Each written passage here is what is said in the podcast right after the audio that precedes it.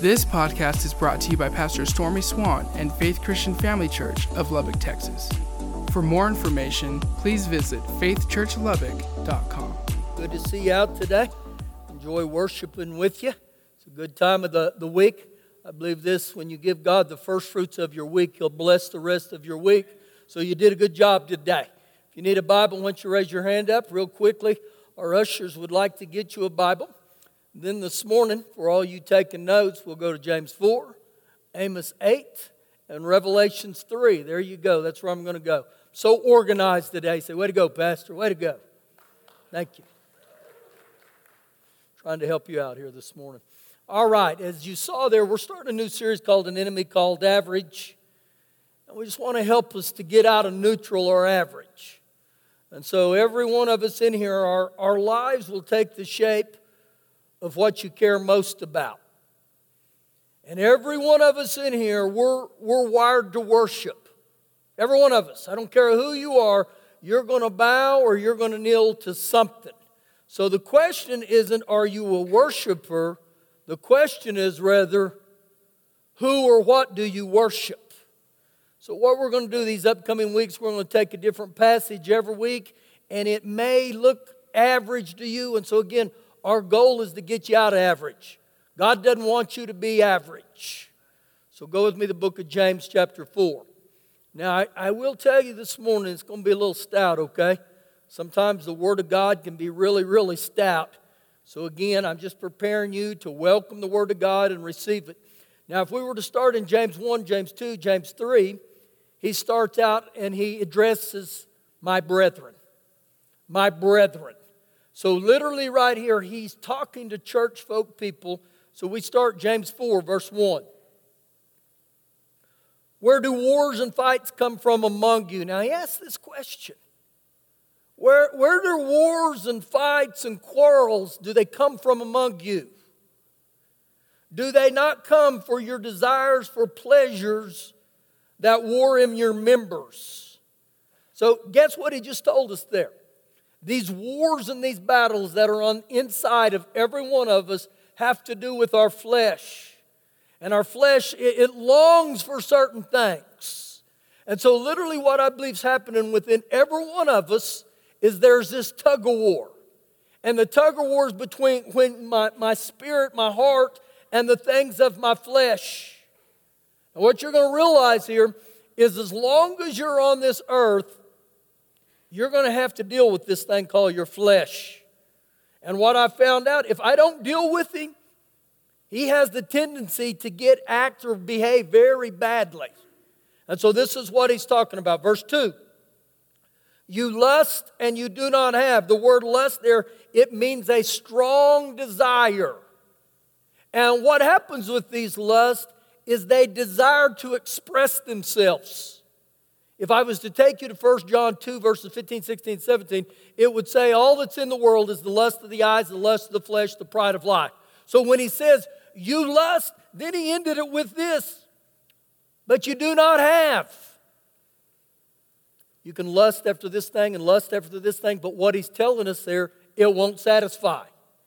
He says next, You murder and you covet, but you cannot obtain.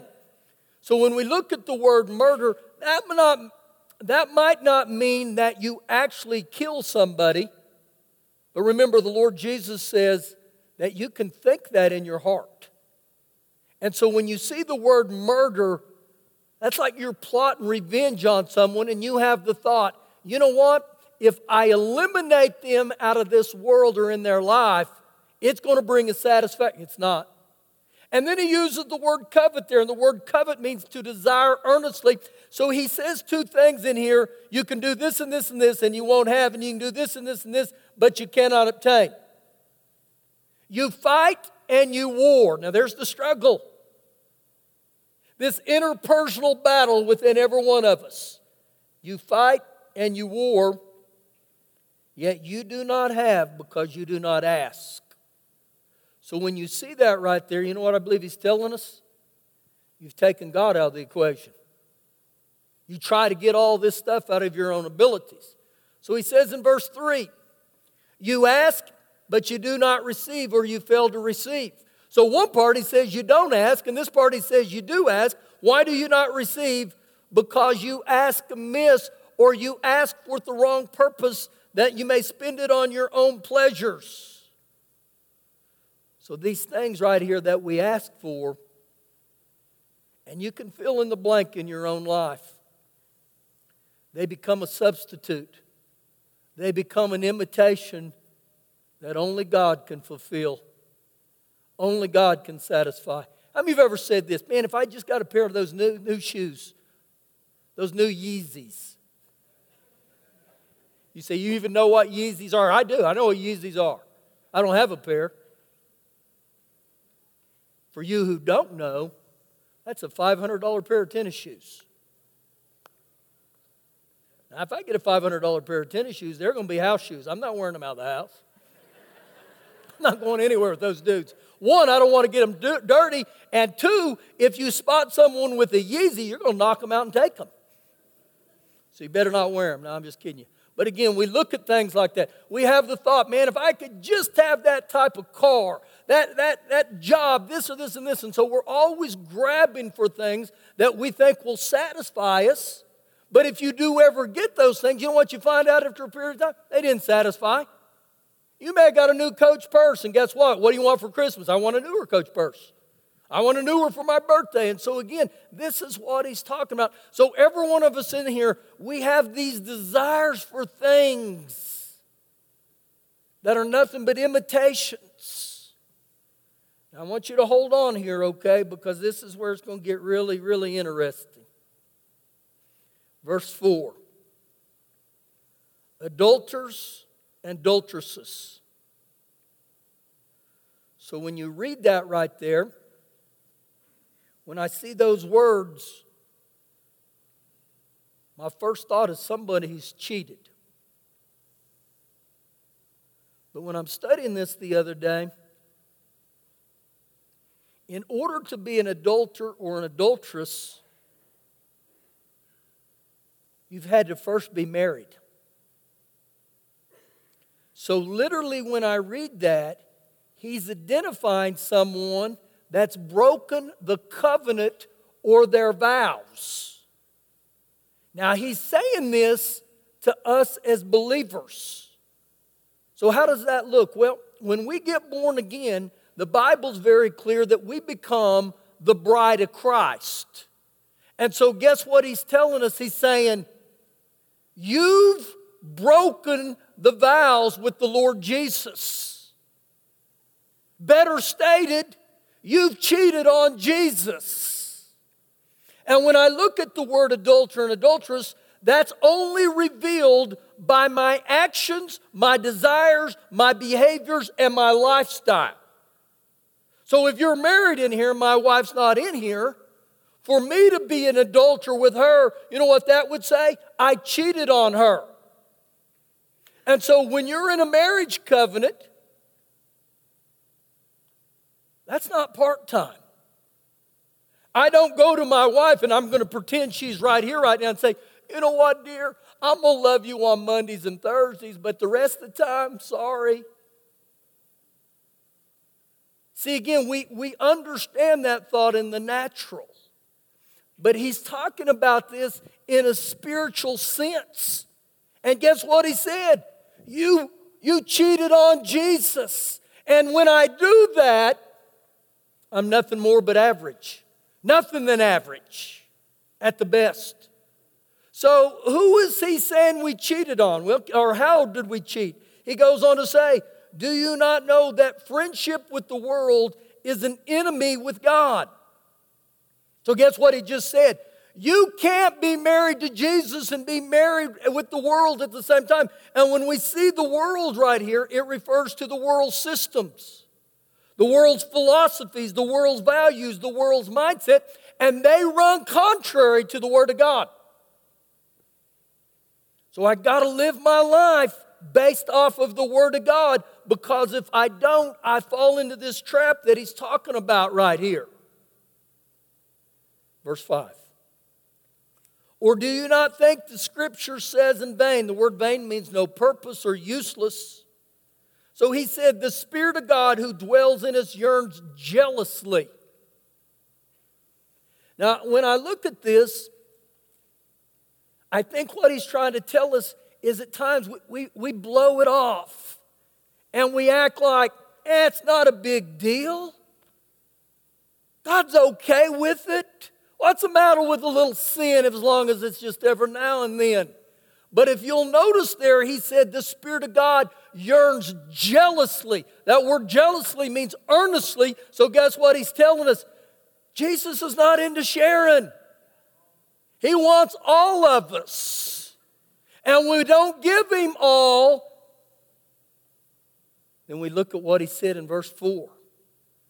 Verse number 6. But he gives more grace. More grace for what? I believe he gives us more grace to live for him. When we call out and we say, Lord Jesus, I, I want to live for you every day. Here's a good thought for you. What would happen if we started every one of our days and said, Father God, I welcome your grace in my life today. I welcome you today. Lord, grace me to love you with all my heart, all my soul, and all my might. Grace me today, Father God, to be a champion daddy. Grace me today to be a man of God. And so he said he gives more grace. And look what he says after that because God resists or he opposes the proud. So if we were to identify proud or pride, it's a form of arrogance, it's a form of, of haughty, it's a form that says, I got this, I don't need you. And the reason that you see here it says God resists or opposes the proud. And you know, this is the only place in the Bible where you can find that God resists people. He doesn't resist the sinner, He doesn't resist the thief, the murderer, the drunkard, but He does resist the proud. You know why? Because we say, I got it. I got this. You know why this is such a big deal to God? Because pride is rooted in the devil. The reason the devil was expelled from heaven is because he got into pride. To help you with that, Isaiah 14, starting in verse 12, it lists the five eyes the devil says. The devil says, I will be this, I will be that. I will do this, I will do that outside of your help, Father God. So anytime I take on the form of pride, that's the air, uh, that's the fragrance of the devil. You smell like the devil. I don't care who we are. But he ends and says, But he gives grace to the humble. Do you know what grace is? It's a gift of God, it's an empowerment of God, and it's to those who are humble. The word humble is rooted in the, ro- the robe of humility. The best definition I can find for he gives grace to the humble is this right here. It specifically means to bow low to bow low before God. In other words, to acknowledge, Father God, you're the creator, and I'm the creation. Father God, you know what's best, and I welcome you. Verse 7 Therefore, submit to God. The word submit there means to be subject to God. So listen to what it says here in the, the New Living. It says, Humble yourself in full obedience to the Word of God. So for me to be submitted to God, that means, or it's revealed in my obedience to God. And my obedience to God is revealed in my actions and my attitude. So if you're really a person that says, you know what, I'm submitted to God, I'm going to live in subject to God, are you in full obedience to the Word of God? Let me help you with that just a little bit. That means the Ten Commandments aren't multiple choice. I like number one and I like number two, but number four, I really don't like it. No, something happens when I live in full obedience to the Word of God. And so if I don't live in full obedience to the Word of God, it's an enemy called average. But if I live in full obedience to God, look what He says resist the devil, and he'll flee, to, uh, flee from you. By submitting to God in total obedience, you know what I can do? He said, You resist the devil. You resist him in my name, and he'll flee from you. And he said, If, if you're submitted to God, this is what you can do. Verse 8 Draw near to God, and he will draw near to you. One translation says, Come near to God, and God will come near to you. Again, it's kind of like a game of checkers. You know what God's saying? You get the first move. Do you choose to draw near to me? Now look how he ends verse 8. Let, uh, draw near to me, and he'll draw near to you. Cleanse your hands, you sinners. How do I cleanse my hands from sin? I repent. I repent. I confess my sin before God. And guess what? He'll forgive you. He'll cleanse you. He'll wash you. 1 John 1 9 is where every one of that is. And then he ends this and says, And purify your hearts, you double minded. You know what a double minded person is? He's a person that attempts to hold on to God with this hand and hold on to the world with this hand. You do that, the best you're going to be is average or lukewarm.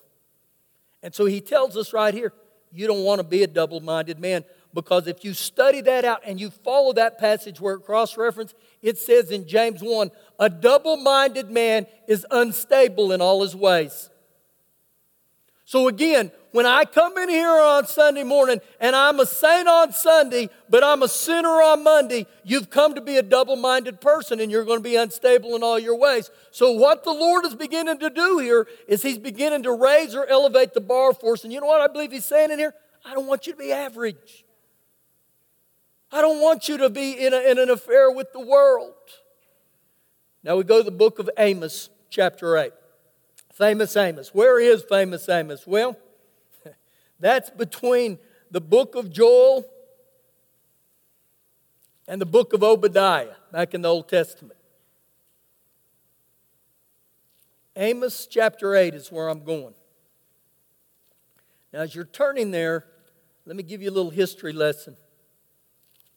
Amos is going into the, the northern kingdom of Israel. And he's going to them with, with some strong words.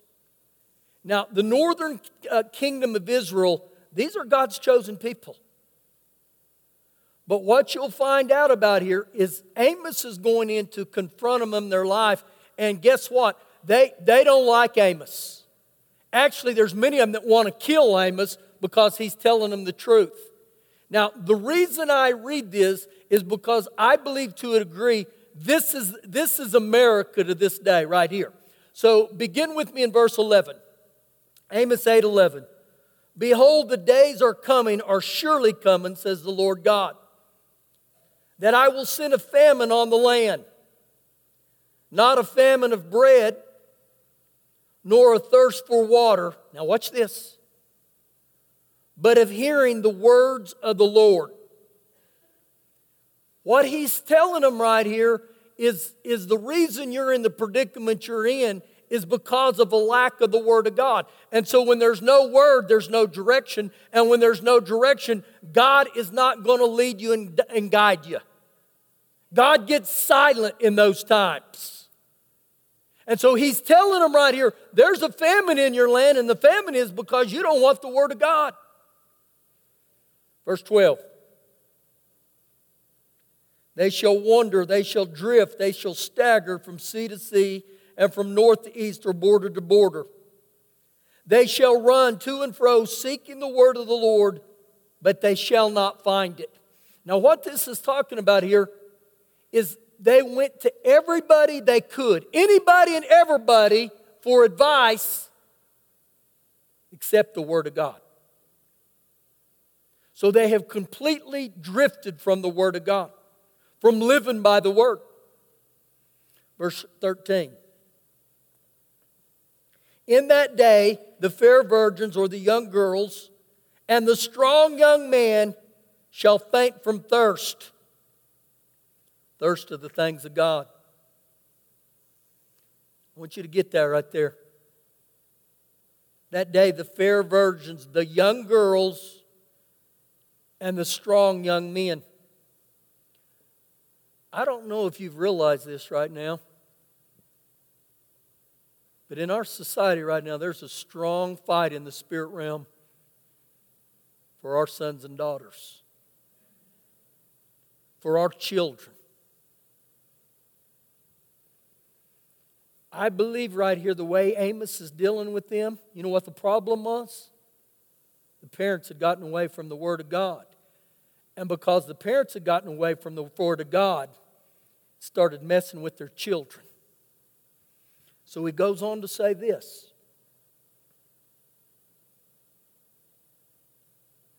Those who swear or make an oath by the sin of Samaria. If you were to study the sin of Samaria, it was sin and sex. Pastor, you shouldn't say that word in church. Well, where do you want us to say it? I don't know about you, but I, I really don't want my child's third period history teacher to be telling them about sex. Because you know what? They're probably telling them a bunch of junk.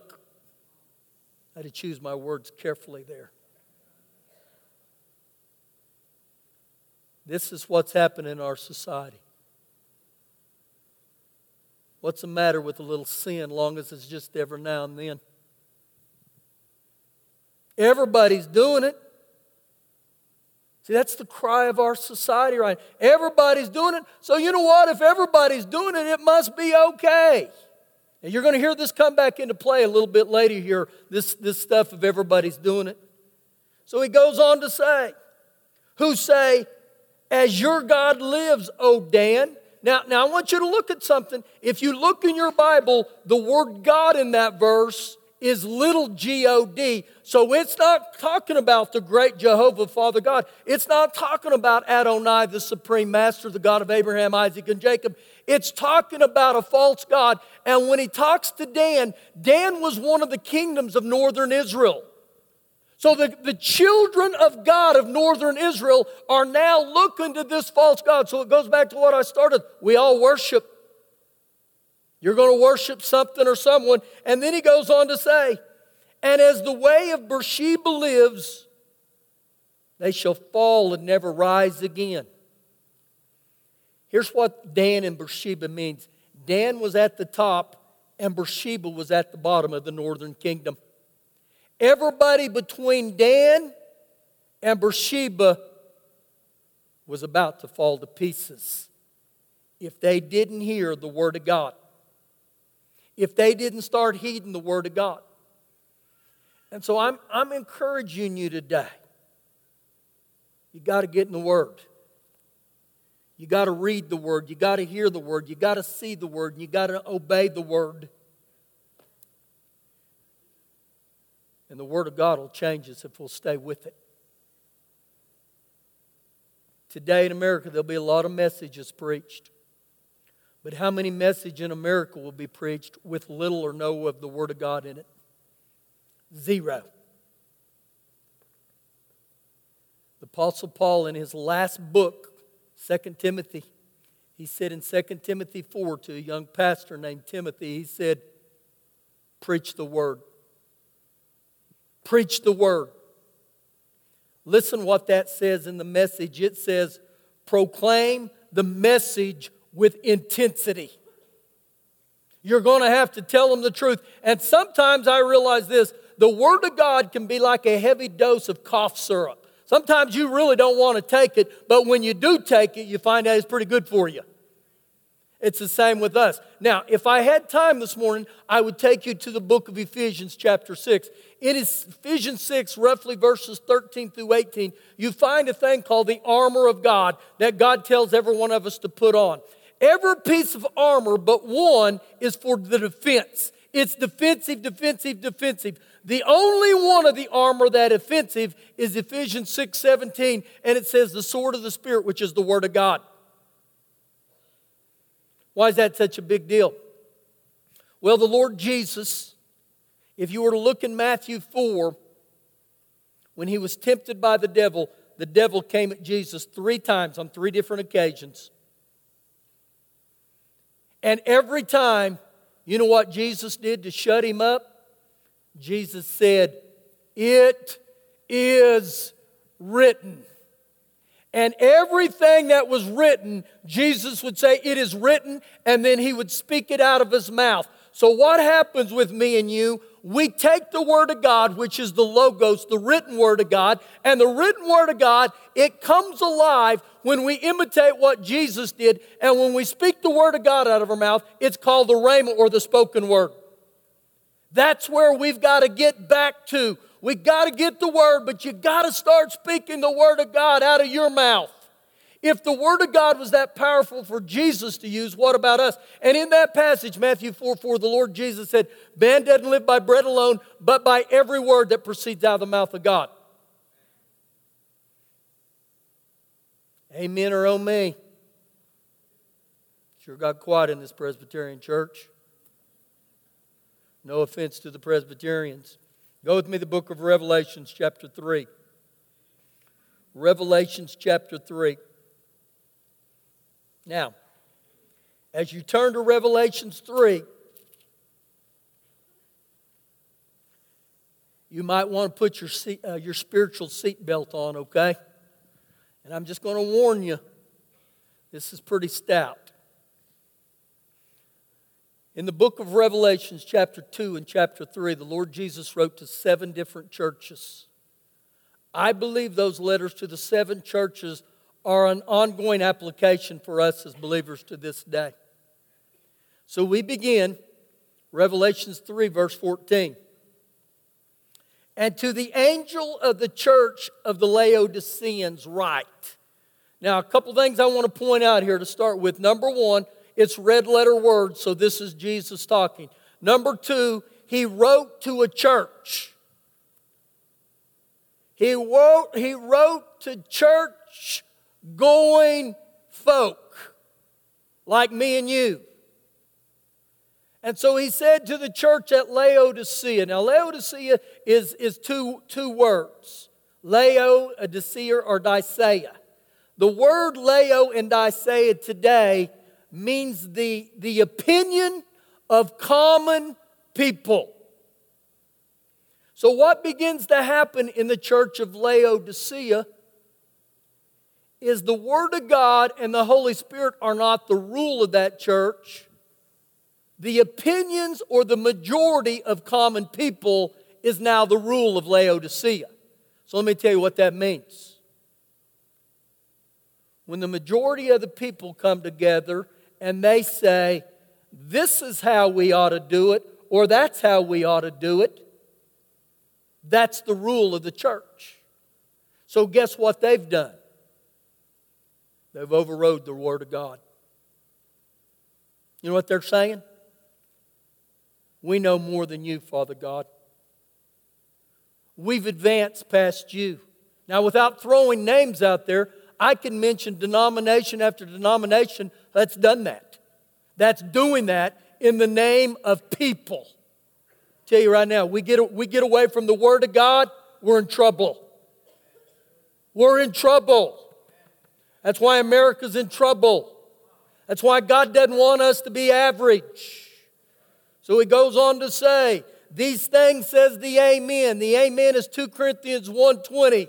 All the promises of God in Christ Jesus are yes and amen, or so be it. It's a done deal. Every promise, it's going to happen. He goes on to say, the faithful, the true witness, the beginning of creation of God. To sum that up in a nutshell, that's all Jesus. Every bit of that's talking about Jesus. He is the fulfiller and the fulfillment of everything that we just said.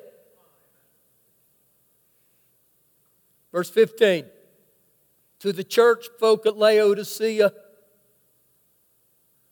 I know your works. I know what you're doing. I know how you're living. I know your behaviors. I know your lifestyles. Now, I like when I read this, I like to think of myself in this verse. And I want you to put yourself in this verse because whether we like it or not, Jesus looks at every one of us and he says, I know your works. Sidney Bacon, I know your works. Tommy Slater, I know your works. Now, I'm pointing some people out here, not to pick on them, but what I want you to do for a second, what would your answer be to the Lord Jesus? Ah! Just needed to wake some of you up today, okay? Look what he goes on to say that you're neither cold nor hot. You're neither cold nor you're hot. I want you to think about something. Cold can be really good. What about a cold drink of water? That's refreshing. Hot can be very good.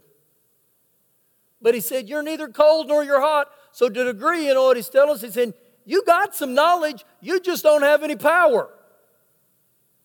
Woo. I could wish you were cold or hot.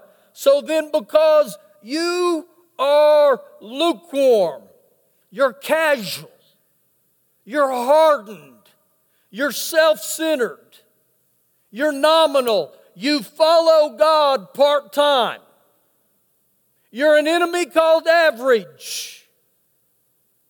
Now, when I look at what he's getting ready to say here, and he says, then you, you, so then because you are lukewarm, lukewarm is nauseating. It's a nominal state that prompts a strong, strong warning from Jesus. Now, watch this. Because you were uh, lukewarm, neither hot or cold, I'll vomit you out of my mouth.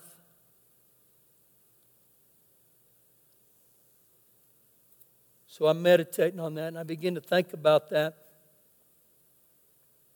The Lord Jesus said, I'll vomit you out of my mouth. Any of us in here that's ever been sick and we vomit, the reason we vomit is because whatever's in our body, it rejects it. And it rejects it because it's not good. So think of this right here that when we live lukewarm or nominal in Jesus' eyes, he rejects it from his body. Man, when I read that, I thought, oh my gosh, Lord, I don't want to live in that way. I don't, I don't want to live. Now, this is Jesus, and, and I don't believe he was just using this as a figure of imagination. I believe he's telling us this, this was written to church going folk. I told you this is going to be stout, this is going to be strong. Why did he say that? Verse 17, because you say I am rich and I have become wealthy. Now, let me, let me throw this in here for you on that. Because you say I'm rich because I'm wealthy.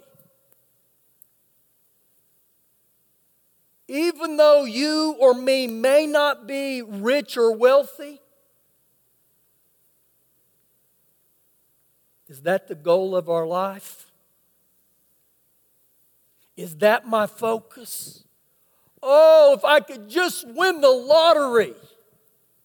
Again, I don't know that the Lord's against that, but the question would be why do you want to win that? Is it so, woo, I'm rich, I'm wealthy? And if you'll notice the next state there, he said, and I have need of nothing.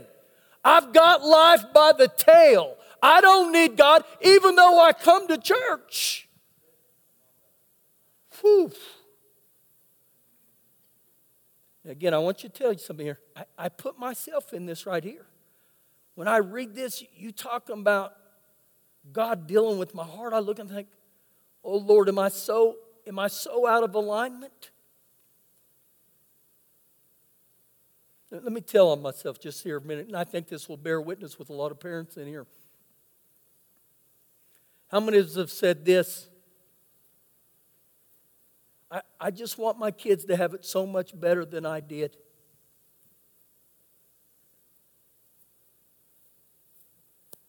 Not at the expense of them running away from God. I want my kids to be blessed, but I, I don't want them to, to get on the overpass of life and go right over the things of God. And we look and we say, Whoa, my, my children are millionaires, but they don't know Jesus. My kids got everything. Look where they live, look what they have. But Jesus is vomiting them out. Dang, Pastor, you're preaching, aren't you? I am. Woo. I'm, I'm telling you. If you got around me right now, I, sh- I shake under the fear of God right now. I shake under God's presence because of this.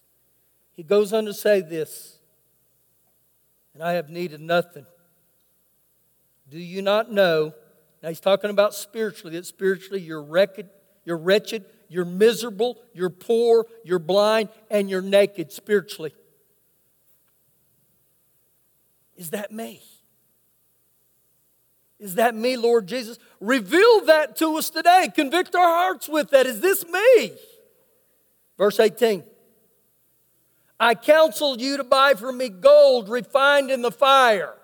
Man, when you put gold in the fire, the, the impurities come up to the top, the scum, and they take that off, but all the good is right there. And that's what he's saying, Lord, let the good in my life come forward and get rid of the scum within me. Look what he says that you may be rich with the things of heaven and white garments.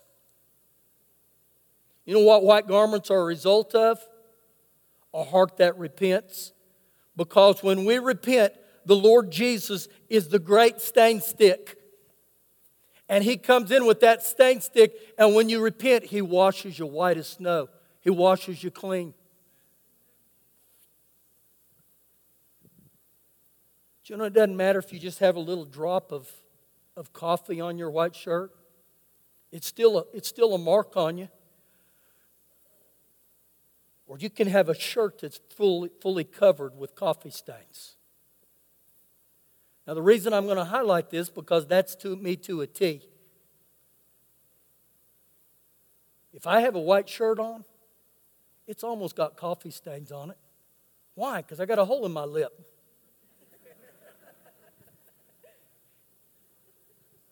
Truthful statement in here. How many of you men in here do you drink coffee with a lid on your coffee cup? Or how many of you drink coffee without a lid?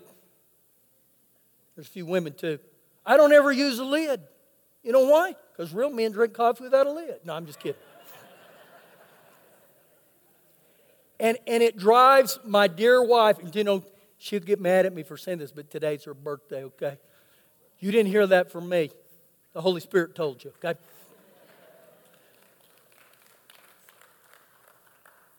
There's, there's not a Sunday that goes by when I have a white shirt on that when I get home, she inspects me. And she says, Look at that. You got a spot there, you got a spot there. Actually, I walked into my office the other day, and one of my staff members had just really blessed me. You know what they blessed me with? A Tide stain stick. I thought I can take a hint. Years ago, I'm doing a, a funeral down in Austin, Texas.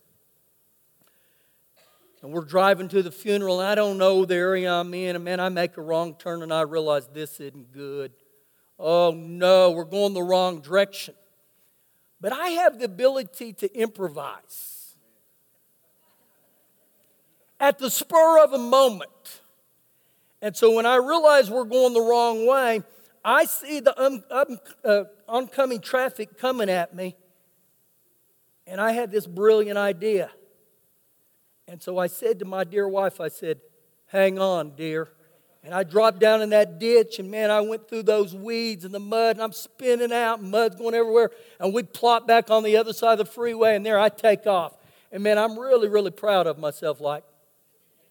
Well, the problem of that is that day I was drinking coffee and I didn't have a lid on.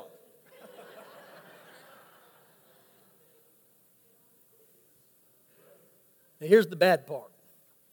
When I got ready to whip that around, I knew it was going to take everything I had to do it. So I put the coffee cup in my mouth. Well, I was so proud of pulling off the feat, you know, man to a man, that's a bit, we, we accomplished something. And Shelley said, Look at your shirt. It wasn't a little stain, it was all the way down. I mean, it was a blob of it. And she said, What are you going to do? And I said, I'm going to do the funeral. Doesn't bother me a bit. That's a badge of honor, man. I look at men like, they see coffee on you, look like, yeah, you got the same problem I got.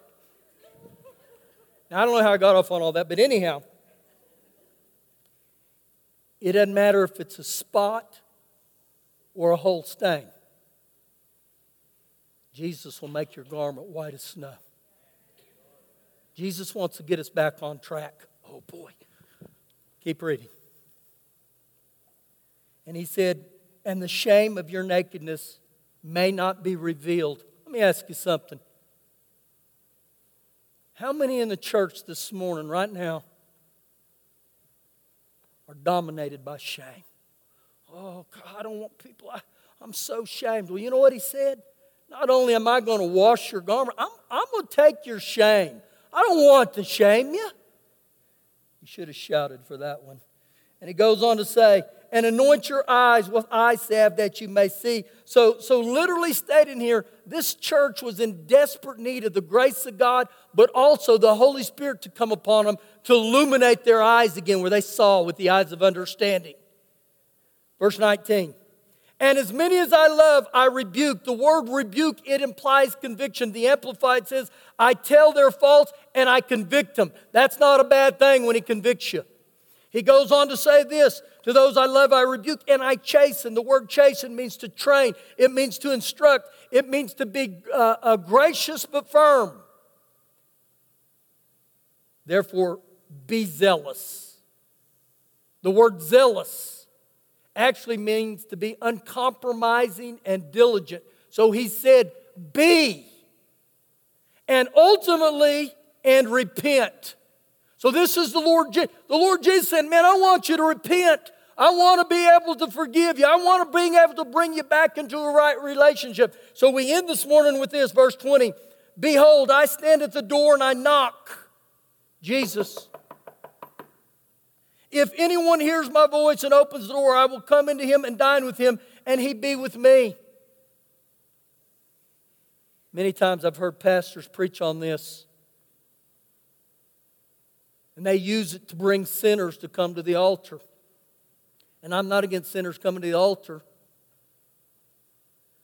But every bit of this was addressed to a complacent church. This was addressed to church folk. You know, the sad thing is Jesus is on the outside of the church and he's knocking. And for every one of us in here today, he says, if anyone hears, if anyone hears my voice and opens the door, I'll come in and dine with him. And so to every one of us this day, Jesus is knocking. And you can look out your little peek hole and say, Not today. But Jesus keeps knocking. And if you'll notice something here, he says, If anyone hears and opens my door, Jesus is not going to kick in the door. He's waiting for each one of us to respond. And it's interesting that he says, I want to come in and dine with you. You know what he's literally talking about? I want to have intimate fellowship with every one of you. I want to have a relationship with you where I can sit at the table and look at you eye to eye. And he says, I want to dine with you. So when you think about dining, he's talking about hunger. So what do you hunger for today? Jesus said, I want you to hunger for me. I'm the bread of life. I'll end with this thought. The book of Luke, chapter 10, one of my favorite passages, starting in verse 38 through 42, had two sisters, Mary and Martha. Martha was busy, busy, busy, busy, busy, busy, busy, busy. Just too busy to get around Jesus like she needed to. Luke 10, verse 39, the Lord Jesus said, Mary's found the good part. She sits at my feet and hears the word.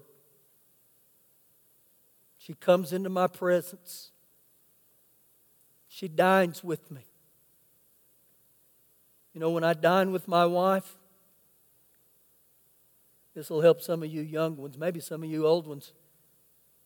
Put your stupid cell phone up. What verse is that? Proverbs 33 33. Not kidding, just kidding. There's only 31 Proverbs, so. Je- Jesus wants to fellowship with us. He wants to love on us. He wants to help us. But if I quit making time to come to his feet and, and I, I blow the word of God off like it's ah, hit and miss and I can do whatever I want, we get in this state. And every time I read that about the church of Laodicea, something moves within me and says, Lord, I don't want to live that way. And more so than that, I believe Jesus said, I don't want you average. Because average gets you vomited out. Thank you for listening today.